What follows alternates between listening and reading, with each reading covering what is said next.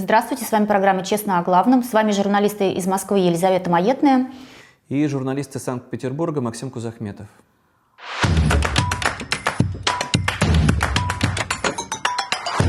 Мы обычно рассказываем какие-то ужасы, происходящие в России. На этот раз мы решили немножко изменить нашу программу и начать не только закончить хорошими новостями, но и начать с хороших новостей.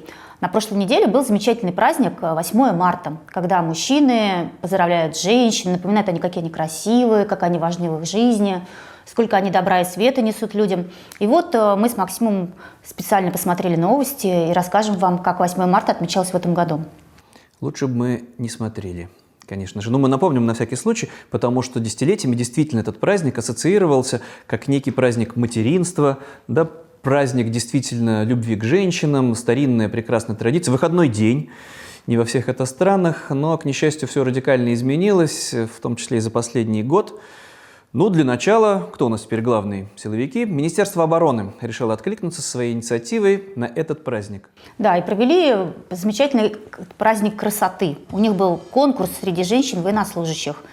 А, назывался он «Макияж под камуфляж».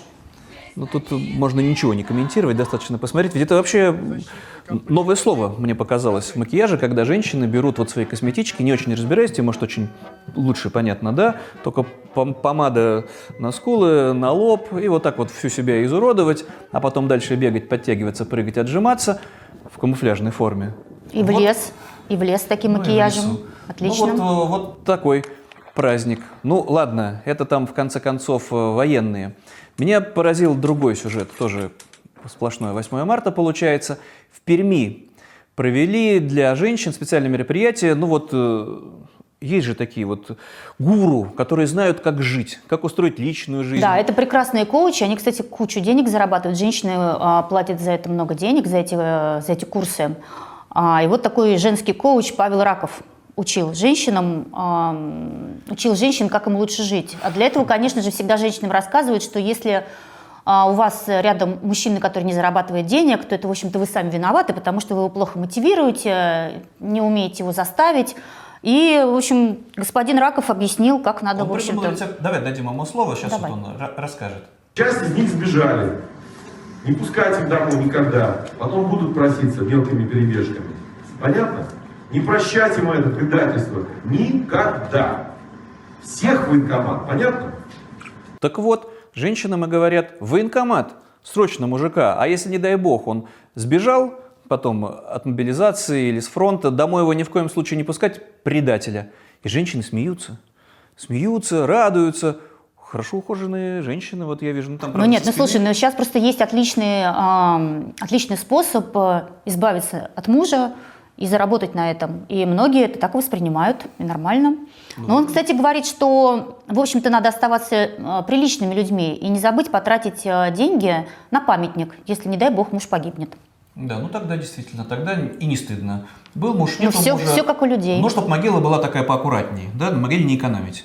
Нет, не экономить, ну, потратиться на это, да. Отдельно компенсируют. Но среди вот этих вот женщин, которые счастливо смеялись на советы поскорее отправить муженька своего в военкомат, э, нашлась девушка в Воронеже, которая вышла 8 марта с плакатиком.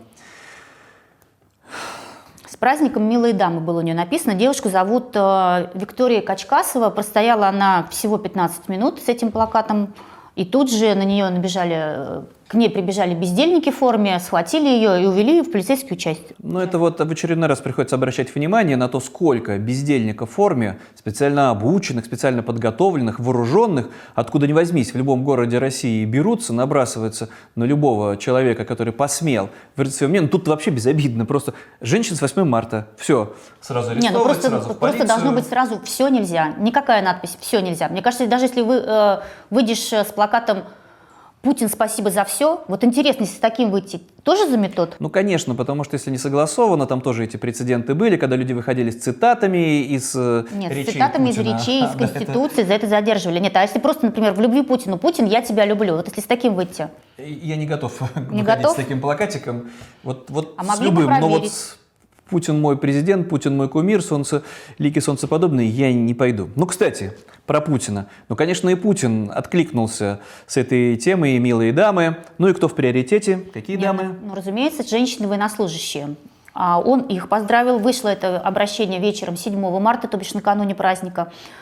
А, а ты заметил, за что выхвалил Путин? Но там женщины-военнослужащие, понятно, в приоритете, и в числе прочего, конечно же, вдруг ни с того ни с сего, ну там раненым помогать, как здорово вообще, если женщины оружие в руки берут, и маскировочные сети плести. Да, женщины плетут маскировочные сети, женщины отправляют на фронт э, окопные свечи, много чего делают, э, много групп, где это все собирается. Ну, таких Путин и похвалил. Их ну, давай дадим похвалил. ему слово, как вот Давай. это вот звучит в устах вождя. Сегодня хочу отдельно поздравить женщин-военнослужащих, которые избрали для себя высочайшую миссию – защиту Родины. Да, меня удивило, что Путин совершенно ни, ни, ни слова не сказал о том, сколько женщин, в общем-то, станут вдовами и стали уже вдовами, что идет массовая вдовизация России, такой новый термин появился, да, что сиротизация России, сколько детей останутся без отцов. А про это вообще ни слова. Ну, ну вообще, вообще-то праздник, да, зачем Ну, об этом конечно, напоминать? праздник. Там, правда, напомнили злые языки, что буквально год назад Путин тоже поздравлял с 8 марта и говорил, ну, мобилизации никакой не будет, это специальная военная операция, она ограничена, срочников привлекать не будем, и слово свое не сдержал. Ну вот тогда что уж, тут раз опять все перешли на грустную ноту, не получается вот никакого оптимизма. У нас не то чтобы передача такая негативная, просто рассказываем, что есть. Ну и там вот тоже на 8 марта, наверное, уместно напомнить, а кто же вот э, из женщин встречает э, этот праздник в заключении и за что? Ну и получается, что там множество честных, порядочных женщин, которые никого не убили, которые ничего не украли, находятся либо сейчас уже в СИЗО и ждут приговора, либо уже эти приговоры получили. Ну давай мы всех напомним. Посмотрите, они все красивые, они все умные, они все успешные. У большинства из них уже есть дети. А, И все равно они отбывают сроки. Например, Мария Пономаренко 6 лет а, тюрьмы получила за посты про войну. А, Под стражей была в СИЗО Барнаула. Дарья Полюдова 9 лет тюрьмы за публикации с критикой власти. Под стражей в СИЗО Москвы с 2019 года. Виктория Петрова Под стражей в СИЗО Петербурга за антивоенные высказывания. Саша Скочеленко под стражей в СИЗО Петербурга тоже за антивоенные высказывания. Лилия Чанышева под стражей в СИЗО Уфы. Ну, она там работала в команде Навального. Ольга Смирнова под стражей в СИЗО опять Санкт-Петербурга за антивоенные публикации. А, Зарифа С- Саутеева, 7,5 лет тюрьмы за организацию протестов против властей в Ингушетии. Под стражей в СИЗО Пятигорска. Карин Цуркан, она из э, Калининграда, получила 15 лет тюрьмы за шпионаж. Эти женщины сидят. 15 лет тюрьмы за, за то, что ты никого не убил. По сфабрикованному, конечно же, абсолютно делу. И остальные, еще раз обращу внимание, три человека из Санкт-Петербурга. И все только за слова, за репосты, за лайки. И эти женщины встречают 8 марта за решеткой. Вот такой вот э, праздник. Ну, и Ну, на этом уж- хорошие новости у нас э, праздничные закончились. Переходим э, к нашим будням, к войне, которая продолжается второй год. А, В прошлой программе, Максим, если ты помнишь, мы рассказывали, что это, видимо, такая тактика отправлять этих, этих мобилизованных, вагнеровцев без, без оружия, без всякой рек- Ну, может быть, и с оружием, но с легким со стрелковым оружием, потому что заставляя их заградотрядами двигаться вперед, российское командование вынуждает украинцев открывать огонь и, соответственно, раскрывать свои замаскированные огневые точки, артиллерийские или минометные, или пулеметные, ну и тогда-то туда уже можно наносить, например, Ну да, то есть такая идет удар. ловля на наживку, то есть устилают телами погибших, э, ни- ни- никто не считается с людьми, да, по-прежнему. Ну вот об этом сейчас, об этой же тактике пишут военные эксперты Нью-Йорк Таймс, которые говорят, что русские применяют именно такую, такую тактику. 5 к 1 потери составляют, в частности, в... это все называется наступление, хотя продвижение там на сотни, на десятки метров, э, гордиться пока нечем, с чудовищным соотношением, вот эта диспропорция. 1 к 5, и все равно украинцы продолжают держать оборону, несмотря на то, что им рекомендуют, ну, это уже натовские генералы, отступить, потому что нет ничего дороже жизни человека. Но тут вот украинцы, снова на минувшей неделе они это обсуждали, они не готовы покинуть Бахмут, несмотря на то, что жертвы будут продолжаться, но в, в- в совершенно неадекватной пропорции. Ну, в Москве да, же ну никто вот мы не на, прош- пожалеет. на прошлой неделе мы проводили как раз опрос по поводу, э, оставят ли украинцы Бахмут. Э, Украинцев все-таки называют Бахмут. Все-таки будем Бахмут или Бахмут? А пропагандисты называют Артемовск. Артемовск, да. Ну, в общем, давай Бахмут. Хорошо. А, Значит, 67% а, про- проголосовавших в телеграм-канале «Честно о главном», я напоминаю, что там мы каждую неделю проводим опросы, поэтому следите, пожалуйста, за ними.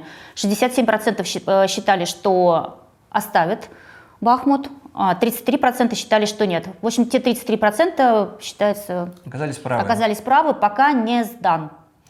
Ну, не только не сдан, украинцы приняли решение и официально озвучили продолжать оборону, несмотря на то, что они несут потери, потому что, получается, это такая страшная, жуткая мясорубка, но они перемалывают и перемалывают. Причем не только мобилизованных, не только уголовников, а в том числе, как мы тоже показывали, и лучшие боевые части российской армии, ну или те, которые считаются лучшими. А если какие-то мобилизованные не согласны идти в атаку, не согласны становиться пушечным мясом, пытаются роптать, то у российских командиров э, есть должный ответ. Есть методы да, на них давления. Вот, например, сдавшийся в украинский плен а, мобилизованный Светочев Александр Анатольевич, который родился в 1970 году, Больше 50 лет человеку, и вот такой пригодился. рассказал об ужасном отношении старших по званию к простым солдатам, к таким же мобилизованным.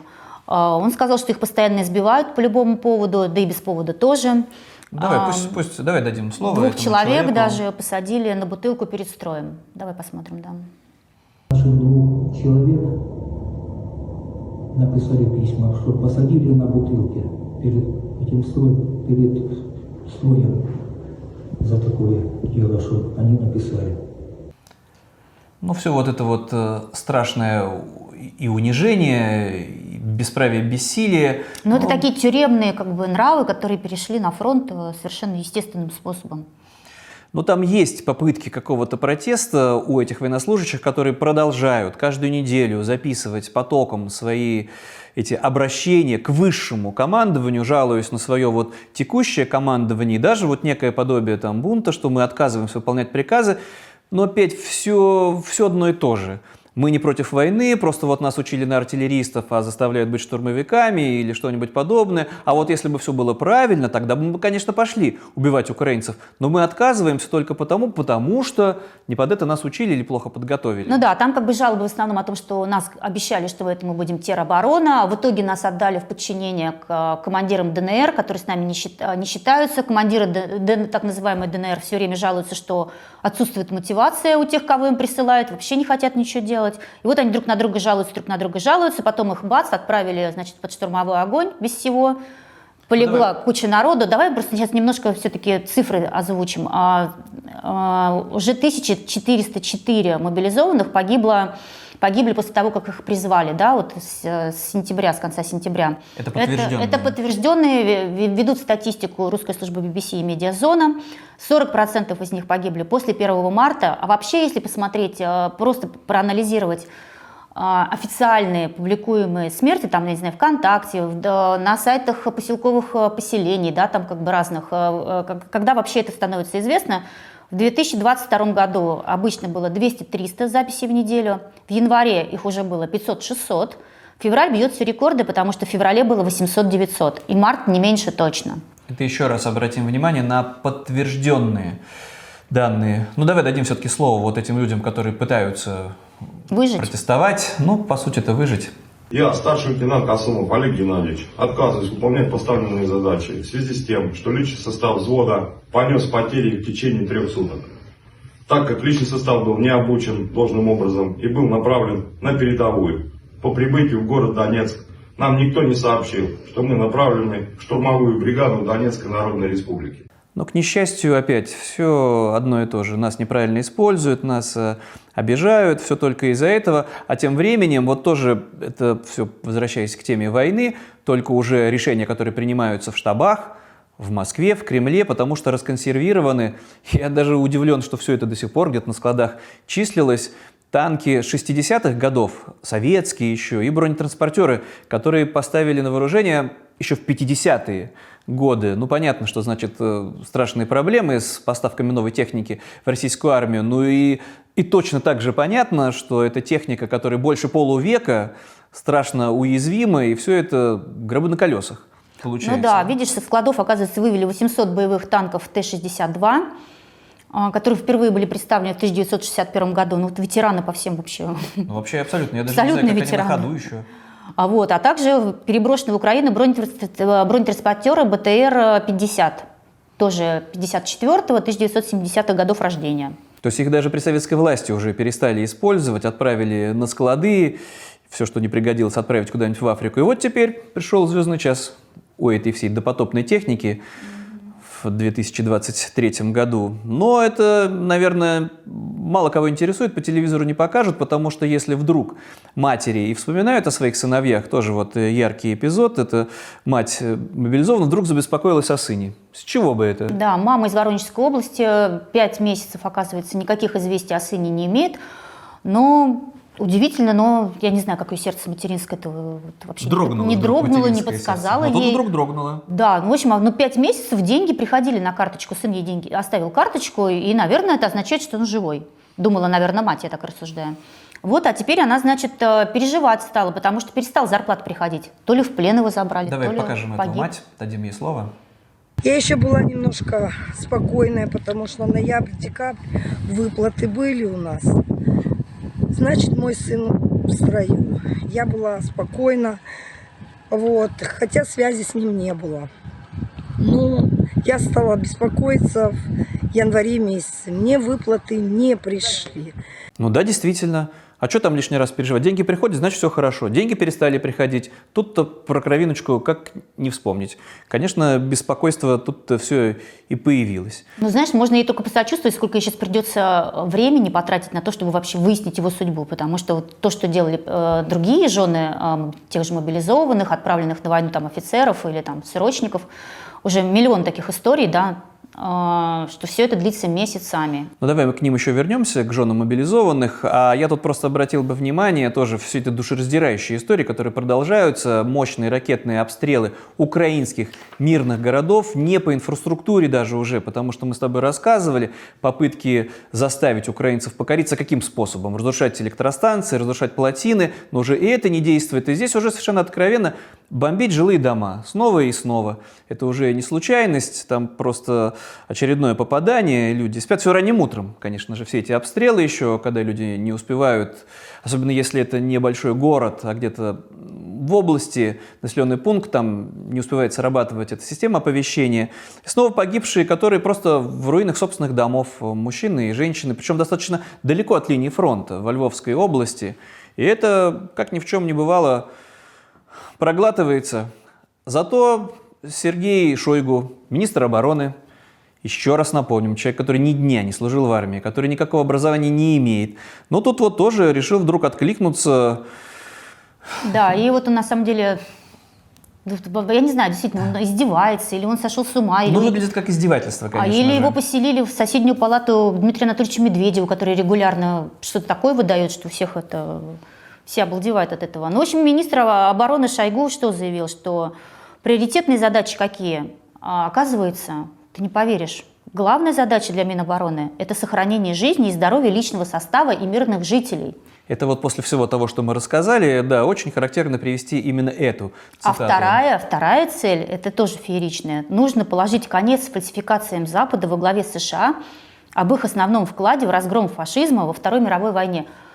Но здесь-то миллиарды можно выделять на пропагандистские безумные фильмы, на безумные памятники или вот на носу 9 мая. Вот скоро будет провести какие-нибудь грандиозные опять фестивали и парады, напоминая, как вот мы все, и лично Путин, и лично Шойгу победили, конечно же, нацизм, а нам все остальные только вредили. И вот здесь вот на контрасте, чтобы завершить эту тему войны, хочется привести в пример событие, которое произошло в Украине. Да, На минувшей неделе. На, на минувшей неделе э, в Украине э, э, похоронили легендарного бойца э, да Винчи. Ну, это позывной, позывной, у него такой, позывной да Да Винчи. Винчи. да. Это вообще легендарная личность э, в украинской армии оказался. Он учился в художественном училище, потом на Майдане был, оттуда, в общем-то, ушел на фронт. А, И э, значит, он осваивал разные виды вооружений, минометы, танки. Он был всегда на самых трудных участках фронта. Давай назовем Дмитрий Коцубайло. Да, да. И значит, ему сначала присвоили звание народного народного героя. Потом Зеленский дал ему звание Героя Украины. И здесь, конечно, потрясающая история, как с ним, когда он погиб, как с ним прощались. Прощались с ним а, на Майдане Незалежности и провожали его в последний путь министр обороны Украины а, Алексей Резников, главнокомандующий ВСУ э, Валерий Залужный, глава ГУР Кирилл Буданов. И все они преклонили колени. Стали на колено, Стали на колено, да. перед человеком не генеральского звания, который погиб, ну там и Зеленский тоже был. И, конечно, на контрасте мы много раз э, рассказывали и показывали даже некоторые сюжеты, как, особенно в провинции, в российской, хоронят, рассказывают, что это был герой, и про уголовников, и про убийц, какой-нибудь глава местной районной администрации, светлая память. И ни разу не было ни одних вот похорон, чтобы туда явился Шойгу, чтобы туда явился Герасимов, чтобы туда явился Суровикин где-нибудь. Вот они же восхваляют всех вот этих военных Во преступников. всяком случае, это никогда не показывают. Нигде. Ну, я не верю, что кто-то из них там приходит и еще и там реально скорбит. Для них это все пустой список погибших, которые там росчерком пера можно снова отправить было бы до погибели, если они там все еще живые остались. Да, меня что удивило, ну, вообще большие похороны проходят на Майдане а, регулярно, еще со времен расстрела Небесной Сотни. А, Погибших бойцов часто отпевают в Киево-Печерской лавре. Я, кстати, знаешь, посмотрела, а в Елоховской церкви кого-то вообще из бойцов погибших в Донбассе вообще отпевали или нет? И вот э, там, короче, отпевали и Жанну Фриски, ну ты помнишь, Ну, это другое, певицу, да, там отпевали художника Люб Лазунова, Алексея II, понятно почему, да, там отпевали. Так вот, обнаружила всего одного человека, который удостоился этого. Это был э, настоятель патриаршего подворья при штабе РВСН, погибший как раз э, в Донбассе, протерей Михаил Васильев. Его отпевал лично Кирилл Гундяев, Но это тоже... наш патриарх. Это что же герой? Больше, больше никого не нашла. Ну вот совершенно другое отношение к воинам, конечно. Конечно, вот человек, который отправлял паству на смерть, на убой, который оправдывал всю эту кровавую бойню, это герой. А рядовые сержанты, младшие офицеры, которые там а, погибли в этих бессмысленных кровавых штурмах, ну, кому они интересны? Но здесь тогда надо перейти к персонажу, который прак- практически уже единственный в медийном пространстве откровенно рассказывает э, про войну, Евгений Пригожин. Да. Да, ну э, мы сейчас вам расскажем про Евгения Пригожина. Он много поводов на этой неделе дал, о се- о себе напоминал как бы часто. А, Во-первых, продолжается его конфликт э, с генералами Минобороны. Все они делят э, э, боеприпасы. Понятно, что российская сторона на фронте испытывает колоссальный снарядный голод, потому что об этом говорят, говорит и сам Пригожин, что его бойцам не хватает, об этом Минобороны регулярно, что им тоже не хватает. А, На этой неделе, значит, э, Пригожин, э, во-первых, заявил, для того, чтобы его ЧВК Вагнера успешно противостояла украинцам, ему необходим 1 миллиард долларов в месяц. Это для того, чтобы э, они могли воевать. И 10 тонн, это 10 тонн, 10 тысяч тонн, 10 простите, тысяч тонн. 10 тысяч тонн боеприпасов. Вот. Кроме того, нужны, конечно же, танки, нужны автоматы, противо- противотанковые ракеты и многое другое. Кроме А того, не дают? Да, не дают, потому что именно обороны тоже не хватает. Все-таки не вся еще промышленность, видимо, работает на фронт. Но тут события стали развиваться дальше. Пригожин, вот мне нравится откровение у человека, который негодовал, был у него прямой доступ, судя по всему, к Шойгу, может быть, и к Путину, отключили. Да, взяли, отключили у него все средства связи. Он об этом опять также рассказывает. И поэтому говорит, что мне ничего не остается, как э, все наши проблемы озвучивать в СМИ. Вот я, говорит, собственно, так и буду делать. Но он и продолжает это все рассказывать. А еще что меня, знаешь, что еще, что он сказал, что хочет баллотироваться президентом? Это мне отдельно понравилось. Тут, наверное, надо даже показать, потому что вот человек все лично рассказывает, все лично говорит. Ну давай дадим ему слово. У меня только что появились политические амбиции, глядя на все вокруг. И я принял решение в 24 году баллотироваться в президенты. В президенты Украины. Ну, в этом обращении, конечно, прекрасное начало. Я принял решение, которое, конечно же, впечатлит всех россиян. Буду баллотироваться в президенты. А потом добавляет Украины. Но здесь тогда просится, конечно же, новый опрос именно про Евгения Пригожина. У нас в телеграм-канале вы его найдете. Как вы думаете, действительно ли Пригожин будет куда-то баллотироваться? А если будет, то куда? Ну Вариантов да, мы вам четыре. предлагаем четыре варианта ответа. Голосуйте э, в телеграм-канале «Честно о главном». Значит, где Пригожин будет делать политическую карьеру? В Москве, в Киеве, в Петербурге, э, откуда он, собственно, родом, да? К несчастью. и нигде. Ну, давай до этого напомним, что Пригожин заявлял, что на, про- на, на программу, на, господи, на Беглова, Ну, на компанию Беглова, да, 2 миллиарда рублей он потратил. Конечно, это копейки по сравнению с тем, сколько стоит военная компания. Не, надо пояснить, почему Петербург, потому что он э, давно и серьезно конфликтует с губернатором Петербурга по кличке Избеглов. Это все ничтожество на берегах Невы. И удивительным образом э, у меня нет серьезной социологии, но есть люди в Петербурге, которых я знаю, или от которых уже не раз слышал. Вот Пригожин это да, вот это мужик, вот это человек дела, вот бы такого в губернаторе, и порядок бы навел, и может там добиваться поставленных целей, не то что этот вот это ничтожество, которое Ну, нет, тогда уже в президенты, чего сбрил. они? А может и в президенты, потому что тут важно еще обратить внимание на одну новость, потому что на минувшей неделе Пригожин объявил о том, что у него десятки будут э, пунктов для набора добровольцев, а по сути наемников, да, в ЧВК Вагнера, а одновременно это что такие у него региональные штабы, потому что это серьезная заявка на будущее движение, не обязательно политическое, может быть, это будет военизированное, и Пригожин к нему готовится, когда после капитуляции России придется в этом хаосе захватывать себе, строить там новые ДНР и ЛНР, а у кого вооруженные наемники? У Пригожина. И он И к этому Кадырова. готовится. Ну, у Кадырова. Ну, Кадыров, наверное, болеет все-таки. Да, что-то не слышно его на этой неделе. Да. И Давай тогда, перейдем. Да, к пропаганде, потому пропаганде. что при отсутствии каких-то реальных успехов на фронте кремлевские пропагандисты должны их придумывать. Или придумывать какие-то несчастья для всех наших врагов. Ну, Россия, она же в кольце врагов. Все же только и, и желают родному отечеству несчастья и бедствий. Ну и здесь вот, конечно, что не видео, то какой-нибудь шедевр. Но я бы начал вот совсем с провинциальных, потому что первым делом на оккупированных территориях э, российские власти, конечно же, тут же создают свои пропагандистские телеканалы. Но здесь они отличились уже в оккупированной части Запорожской области, показывая там с надрывом, вот обстрелы эти, кровожадные украинцы нас обстреливают, вот смотрите, что к нам прилетело, какой осколок снаряда. И как ты думаешь, что это? Это была автоматическая коробка передач. Часть от Часть автоматической автомобиля, коробки да. передач. Ну давай дадим слово этой женщине.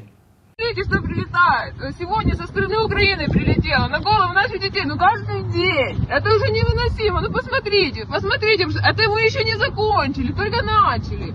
Находим просто каждые пять минут. Это Да, ну вот так вот все и надо показывать. Бомбят детей, смотрите, чем. И показывать какую-нибудь какую запчасть от автомобиля, как ни в чем не бывало. Но в студии «Россия-1» там-то все, конечно же, более серьезно обсуждают. Опять-таки, выглядит как скопище совершенно безумцев, выживших из ума, по которым плачут смирительные рубашки. Но нет, вот эти взрослые насупленные мужчины, Да, говорят про, про прилет возмездия, говорят, что это успеш, такая успешная тактика ведения войны, да, возра- вот так вот мы возвращаем Украину в 21 веке, в родные пенаты. мы возвращаем Украину 21 века в век 19, чтобы вот они все там жили в нищете, чтобы у них не было водопровода, канализации, электричества. И это, да, вот ты уже упомянул, это наше возмездие за то, что, видите ли, украинские диверсанты посмели прийти на территорию благословенного Брянск- Отечества. Брянской области, да.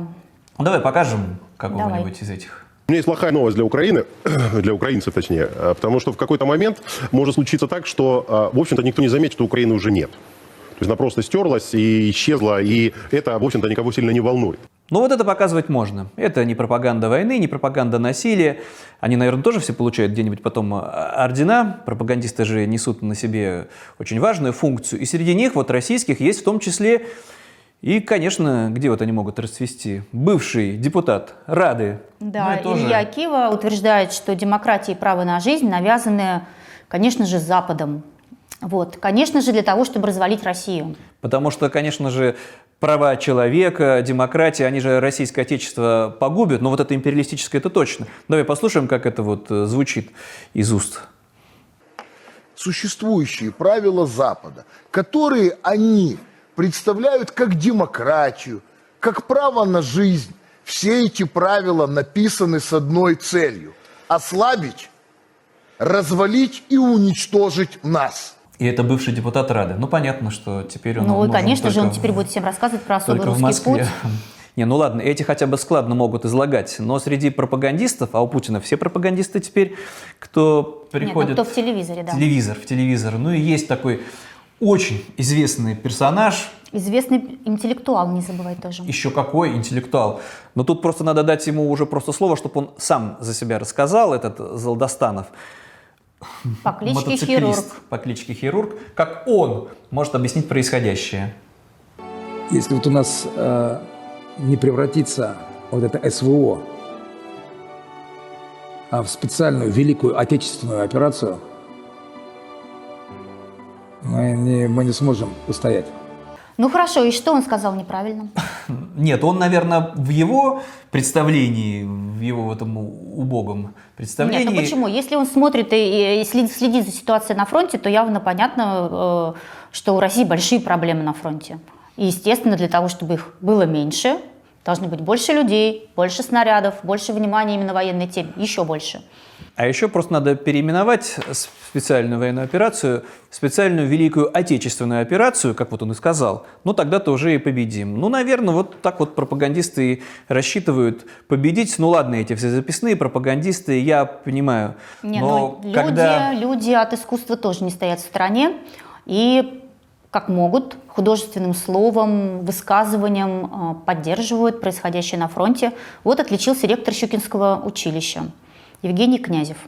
Э, Лучше бы он этого не делал. Это, конечно же, жуткий, страшный позор. Я не представляю, как он преподает студентам, тем более, опять все это уже было публично, потом он приходит и рассказывает про актерское мастерство или про что. Ну, давай Народный артист Дадим. России, ведущий артист театра Вахтангова, прекрасного театра Вахтангова. давай дадим слово. Но ворвалась в их жизнь война. В них не люди стреляли в касках. Жовто-блакитный Укррейх дал очередь парнишке в спину. И хоть попала пуля в цель, пацан своих в беде не кинул. Ну, такие вот тоже актеры, деятели культуры, наверное, в прошлой жизни, они могли бы собирать полные залы, устраивать э, какие-нибудь моновечера, когда приходят твои поклонники, дарят тебе цветы. Теперь я не представляю, сколько человек после этого может к нему прийти и благодарить за все, что этот ректор Щукинского училища наговорил. Да, но кремлевская пропаганда не забывает тему кокаина. Это тоже одна, из ведущих, когда рассказывают про президента Украины Зеленского. Все время пытаются, все время его обвинять в том, что он употребляет наркотики. Вот. Ну, а, если раньше они говорили, что там дорожки, что вот где-то, ну, кокаиновые дорожки, там донюхают, но теперь вот, наверное, не подействовало, да? Нет, просто дорожки это слишком уже маленькая доза по версии кремлевских э, э, пропагандистов. Теперь уже ведрами. Ведрами кокаина. Ведрами кокаин. С привлечением очи- людей, которые говорят, да, я это лично видела, Дана Борисова, например, да, вот была такая телезвезда в прошлой жизни, а она Она очевидец. вела ар- армейский магазин. Да, У нее, наверное, был бинокль какой-то очень сильный. Были времена. Ну и вот на этом фоне всей этой пропаганды и контрпропаганды мне, конечно, понравилась эта новость, э, которая пришла как раз-таки из Украины, потому что у президента Украины есть на сайте возможность э, опубликовать какую-нибудь петицию и собирать э, голоса. И есть такой порог, если 25 тысяч человек проголосовало, то президент Украины Владимир Зеленский в данном случае должен как-то на нее отреагировать. И какая там петиция, как ты думаешь, мне понравилась? Ну, я не сомневаюсь, конечно, что обратил внимание на ту петицию, которую предлагают э, переименовать Россию на Московию. Она действительно набрала 25 800 голосов, и по украинскому закону да, должны дальше как бы оценить ее перспективы, да, там, э, что, собственно, Зеленский сказал, что пусть эксперты поймут, надо нам это не надо. ну, да, дал бы. поручение премьер-министру смотреть, потому что как-то надо реагировать на этот вопрос. По большому счету ничего не стоит украинцам принять такое официальное решение, да, что вот у нас э, действительно у украинцев более естественная территория, более естественно называть эту территорию Московия. Московская федерация, если угодно, хотя это давным-давно никакая не федерация, ну, в том числе и потому, что все знают, когда-то была Киевская Русь, а тут вот Россия, Русь, и я на всякий случай обращу внимание, может быть, даже не все в курсе, и даже но в этом ничего страшного нет, потому что, например, по-латышски Россия называется, во всех учебниках написано Криевия, по-фински называется Вения, ну вот так называется. И вот у себя они между собой так называют и говорят, украинцы могут называть Россию как угодно. Ты знаешь, давай тоже напомним, что россияне тоже могут обратиться к президенту и собирать подписи. Для этого есть как бы даже специальный, э, специальный сайт, который, э, если набрала, набрала петиция больше 100 тысяч, то чиновники, соответственно, там депутаты и эксперты по данной теме должны допустим, законопроект такой предложить и вынести на обсуждение, или наоборот забраковать идею. Ну так вот, я посмотрела, э, этот закон в России действует с 2013 года. И значит, петиций на самом деле было много. Ну, например, больше 100 тысяч подписей было за то, чтобы отменить закон а, против, а, против запрета на усыновление российских детей, так называемый закон Димы, Димы Яковлева. Что это как-то повлияло на что-то? Никак ни на что Никак не не повлияло. повлияло. Больше 137 тысяч э, подписей россияне э, собрали, чтобы распустили Государственную Думу. Распустили? Никогда. Ничего такого не было. И много чего другого. В общем, а, если это касается политики, если каких-то болезненных тем, то, несмотря на то, что якобы такая возможность есть, в реальности Ничего ничего, не происходит, ничего ничего. сделать нельзя. Да. Ну, такая маленькая ремарка. Ну, раз уж мы затронули тему культуры и ректора Щукинского училища, я бы обратил на это внимание, потому что, ну вот, культура, образование великое, русское могучее, и тоже вот на минувшей неделе было на что откликнуться. Вот несмотря на то, что продолжается война и серьезные бедствия и враги, а продолжается все равно культурная жизнь, открываются новые памятники. Да. Как ты думаешь, Да. поэтам, музыкантам, литераторам Вот в поселке Землянский Тамбовской области э, открыли памятник участникам СВО, специальной военной операции, как в России называют войну в Украине. Да? Там трехметровый памятник, а, спецназовец там стоит с автоматом и шевроном Z. Прообразом памятника стал а, друг местного чиновника, сержант спецназа с позывным «Медведь». Вот. а, Вдова погибшего, он погиб еще в прошлом году в Украине. Вдова, значит, погибшего его дочь, сказали, что прекрасная статуя. Это, между прочим, народная инициатива. А народные? Да, из бюджета не было потрачено ни копейки. Скульптуру делали полгода. И вот она трехметровая теперь стоит. А дочь, между прочим, погибшего медведя говорит, что она решила тоже пойти в армию. Ну вот, правда, не с автоматом, а военным переводчиком. Представляю, если была народная инициатива поставить монумент э, безвинным жертвам специальной военной операции или погибшим мирным жителям, даже неважно с какой стороны, чтобы началось. Сколько бы секунд этот памятник простоял? Или инициатива, сколько бы это продолжалось, и сколько бы уголовных дел за дискредитацию и за фейки тут же было бы возбуждено. Но есть культуры и более серьезные в, в России. Да. Действия Президент, э, ой, президентский фонд культурных инициатив продолжает раздавать деньги, миллионы, миллиарды. миллиарды на, всяч- на всякое прославление, э, на прославление войны, да? По сути, на прославление войны. 3,7 миллиарда рублей выделено, да, вот культурных инициатив, да, Да, называется. 881, э, 881 творческий проект. Да, там подавали люди заявки. Получили поддержку президентского фонда. Ну, можно даже озвучить, какие именно проекты востребованы, по мнению Кремля, сейчас вот особенно, и получают десятки миллионов рублей. Ну вот продюсер Игорь Матвиенко а, получил 29 миллионов рублей на создание первого этапа, только первый этап, Это только начало. это только начало, этапа этнооперы э, «Князь Владимир». Мне, конечно же, расскажут о крещении Руси, о собирании русских земель, это понятно. Главную роль сыграет, угадай кто? Ну, Догадываюсь, какой-нибудь такой ярый, истовый Z-музыкант, Это такой наш новый Кобзон, только молодой. Z-певец Шаман. Он же Ярослав Дронов. Вот он будет у нас э, князем Ну, у Владимиром. все поднадежнее. Но это не самый крупный получился грант. Самый крупный, больше 80 миллионов, получит, конечно же, главный, может быть, Z-актер, современный тоже деятель культуры, Владимир Машков. Когда-то мне казался неплохим, даже ярким актером, но что-то там изменилось, какой-то кризис в голове или разруха. Но он получил, да, больше 80 миллионов, потому что будет э, ездить с гастролями своего театра, ну и рассказывать, как мы должны всех победить и как нам нужно всех убивать. Да, гастроли запланированы в Крыму. Вот, например, на это ему дали грант. Но не обошлось э, без грантов и для петербуржцев. Правда, петербуржцы тоже такие специфические. Ну, понятно, что меня всегда тревожит тема Петербурга. Есть такой персонаж.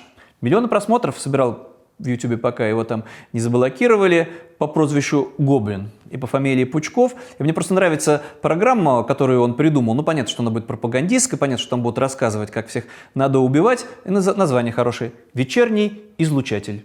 Чтобы вот так вот зомбировать всех напрямую, уже ничего не таясь и не скрывая, свои 19 миллионов тоже получил. Три миллиона потратят на серию пропагандистских роликов э, и документальный фильм под названием «Фашизм по-украински». Ну, что-то Всего 3 сэкономили. миллиона. Да, что-то на Гоблина Пучкова потратили больше. Ну ладно, в Кремле-то, Ну, наверное, отблагодарили. виднее.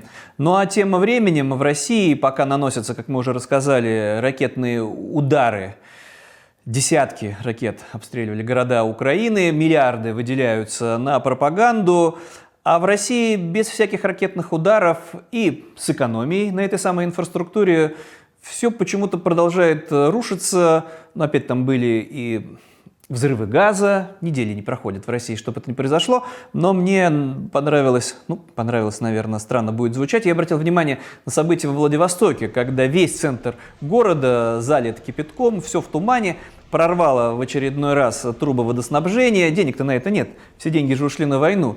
И это повторяется третий раз уже вот э, за... За два месяца. Да, буквально вот э, за два месяца. Слушай, а меня впечатлило другое. Меня впечатлило, меня впечатлило общежитие в Омске.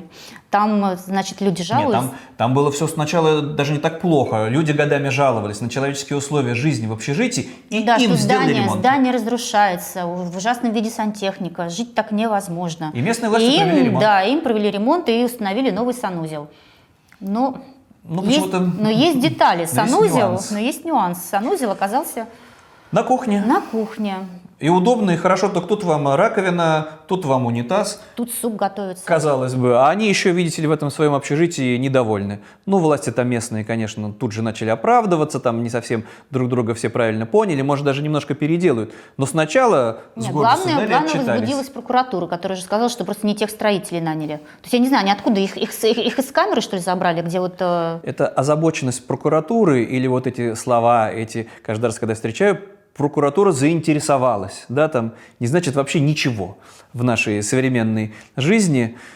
Ну вот прокуратура, значит, озаботилась этими туалетами, но на самом деле там была еще новая, другая э, новость. Э, э, Губернатор Белгородской области Вячеслав Гладков заявил о завершении строительства так называемой засечной черты, на которую было потрачено 10 миллиардов рублей. Это где вот 10 миллиардов рублей. это там, где мышь не проскочит и ни- никто не А пролетит. как выяснилось, в проходе десятки вооруженных людей и туда, и обратно, и, наверное, еще не раз пройдут. Это как показали события в Брянской области. Прокуратура заинтересовалась, как именно были израсходованы. Это вообще фантастическая сумма, но когда они показывают потом вот эти вот э, ряды противотанковых сооружений, ряды колючей проволоки, выкопанных окопов, ну и, и это бы еще, может, они все честно потратили, но приоритеты, какие совершенно безумные, как за год все изменилось, как можно угробить 10 миллиардов в то, что никак не поможет ни образованию, ни здоровью, потому что... Я вот боюсь, это что и обороне это тоже не да, поможет. обороне, конечно, тоже не поможет. На что еще можно было бы потратить эти деньги в этой не самой богатой области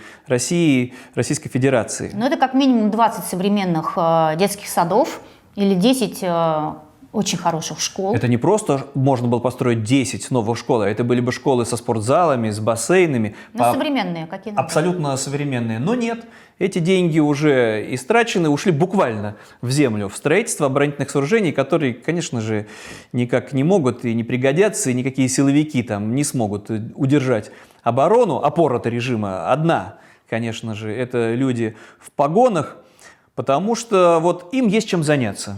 Да, силовики по-прежнему ам, занимаются кош- кошмариванием. Это, кстати, термин же. Кошмарит. Путин- Путинский, Путин, да? Только уже не бизнес они кошмарят. А Кошмарит авторов телеграм-каналов, э, журналистов э, и вообще всех э, несогласных. Ну да, здесь просто на минувшей неделе вынесли приговор. 8 лет и 3 месяца. 8 лет и 3 месяца человека, который вел телеграм-канал, опять-таки, за слова, который просто посмел в своем телеграм-канале рассказывать о тех ужасах, которые творились э, в Буче, в Ирпене, в тех городах, которые были временно оккупированы российской армией, и получил фантастический срок, столько не всем убийцам дают. Мы уже не раз рассказывали про убийц, которые теперь герои специальной военной операции. А здесь вот вынесен приговор, потому что силовики подготовились, прокуратура занялась, суд не Да, нашел. Изучили, изучили телеграм-канал. Значит, э, это был телеграм-канал «Протестный МГУ». Дмитрий Иванов осужден на 8 лет и 3 месяца. Ну и вот тогда, чтобы прибавить деятельность и активность силовиков, э, в самых разных проявлениях. Это вот для нас, для журналистов, актуальная тема, потому что помимо тех людей, которые называют вещи своими именами, да, войну войной, оккупацию оккупацией, есть удивительным образом редакторы в России, которые тщательно пытаются соблюдать все эти ограничения, называть Да, пройти между струйками и, в общем-то, как-то вот балансировать, балансировать. И все Не равно. помогает. Не помогает, да. Ну вот, например, э, главный редактор российского РБК Петр Канаев, у него арестовали квартиру и дачу. Оказалось, э, у него был штраф 4 тысячи Даже- рублей. даже Даже, не у него. него, а газета была оштрафована на 4 тысячи рублей за то, что они не поставили маркировку иноагента э, правозащитному центру «Сова». То ли забыли, то Это ли еще что. преступление. Страшное преступление, да. И штраф, оказывается, у него, а пени уже были тысячи рублей. То есть итого пять тысяч рублей главного редактора арестована квартира, арестована дача.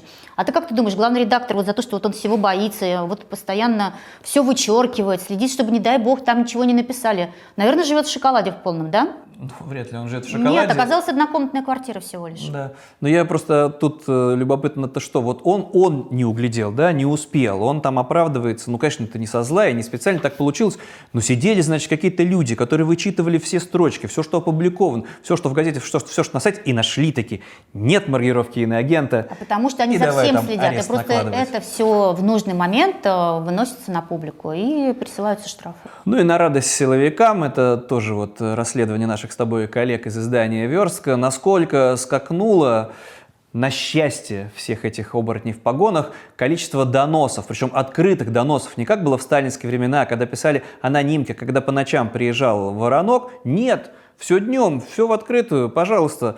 Причем это могут быть твои друзья, знакомые, родственники, люди, разговор которых ты подслушал в ресторане, и дальше все, беспощадно включается система власти. Даже доказательства особо не нужны. Ну да, составляется протокол за фразу «Слава Украине», сказанное в разговоре с другим гостем заведения. Просто ты услышал там где-то, и все, донес куда Нормально, следует. да, Полицейские разбираться, доказательств даже никаких не нужно. Ну или вот эта громкая история в Краснодаре. Ты же помнишь, когда супруги Олеся и Алексей Овчинников разговаривали, потом были задержаны Росгвардией, его посадили на 15 суток, а Олесю оштрафовали. А если никто не донес, если вот бдительные граждане не откликнулись, или если полицейским вот не попался какой-то человек с плакатиком, а все равно нужно отчитаться где-то в провинции о разоблаченном очередном враге народа, то придумана еще одна схема, как это вот э, можно сделать. Какие-то вот у тебя всегда есть подоз- подозрительные люди, может быть, они там 10 лет назад участвовали в каком-то протесте, или просто молодой человек. Студент это же уже, как при проклятой царской власти, получается слово ругательное, то придумали в Карелии, придумали, как вот можно вывести на чистую воду и разоблачить очередного преступника. Ну да, вот, э, ты, наверное, хочешь рассказать о 19-летнем э, Никите, Никита Клюня э, из Петрозаводской области. Из Э, Петрозаводска, с Карелии, да. За что? В итоге его арестовали. Арестовали сразу, беспощадно и Его безжалостно. вообще обвиняют в подготовке теракта. Э, Вообще он на самом деле собирался баллотироваться. Он живет в трех часах э, езды от Петрозаводска. Вот э, на севере реалии есть все подробности этой истории. И в своем поселке, где там нет, конечно же, дорог, ничего нету, там э, хотел на выборы идти. А вот теперь он арестован, потому что якобы он э, причастен к диверсиям на железной дороге. А почему? Потому что кто-то ему на электронную почту, непонятно кто, непонятно зачем, прислал инструкцию, как вот сделать взрывное устройство. И все. Ты знаешь, э, вообще его забрали ФСБшники, там вот э, рассказывают э, соседи по общежитию, парню всего 19 лет, он студент техникума, рассказывают, как их там, в общем-то, забирали. Там парень рассказывает, э, как его самого об стенку башкой били. Может, я не знаю, что там было с Никитой, но он на первом же допросе ФСБ взял вину на себя. Ну тут Уже на допросах ФСБ я никого не осуждаю, кто признается, кто берет ви- вину на себя, кто готов сотрудничать со следствием, потому что мы знаем эти безжалостные, беспощадные методы выколачивать, выбивать показания, там все достойные наследники НКВД, но еще раз обращу внимание на то, что человек не сделал вообще ничего, а просто получил на электронную почту компрометирующее письмо. Это с любым из нас. Любой из нас может получить такое же письмо, и все, и уголовное да, я дело. скажу еще. А показания на него дали два человека, которые до этого пошли на сделку со следствием. И чтобы мы понимали, насколько это все чудовищно, так теперь ему грозит от 15 до 20 лет лишения свободы. В 19 19-летнему лет, парню. Который не сделал ничего. Ну, давай все-таки найдем что-то хорошее вот в новостях, потому что мы взяли себе за правило заканчивать какой-нибудь положительной Ну, как ты считаешь, а, п- получить в подарок мультиварку – это хорошая же новость? Ну, конечно же, вот, наверное, что-то праздничное произошло, может быть, в связи с 8 марта кому-то Да. вручили мультиварку. Такой роскошный подарок получила жительница Башкирии а, Фарида Хусаинова. Ей, значит, Подарили местные местные власти. чиновники, местные власти на камеру. И женщина там прям плачет от счастья, От умиления. от умиления. Ну, да. один нюанс. Да, Не ее, просто так ей на 8 марта подарили мультиварку. А почему? ее сын был добровольцем, ему было 24 года, и 17 января его похоронили. Погиб, а, конечно же, в Украине. Матери погибшего подарили мультиварку. Вот э, такие приоритеты, такая система ценностей, такие вот э, хорошие новости в России на сегодняшний день. Ну, на этом, наверное, надо тогда прощаться. А, Не забывайте подписываться на наш канал, читать э, телеграм-канал «Честно о главном», там еще больше новостей. А, Не забывайте, что мы сейчас проводим опрос а, по поводу политических амбиций Евгения Пригожина. С вами были журналист из Петербурга Максим Кузахметов. И журналистка из Москвы Елизавета Маетная. До встречи через неделю. До свидания.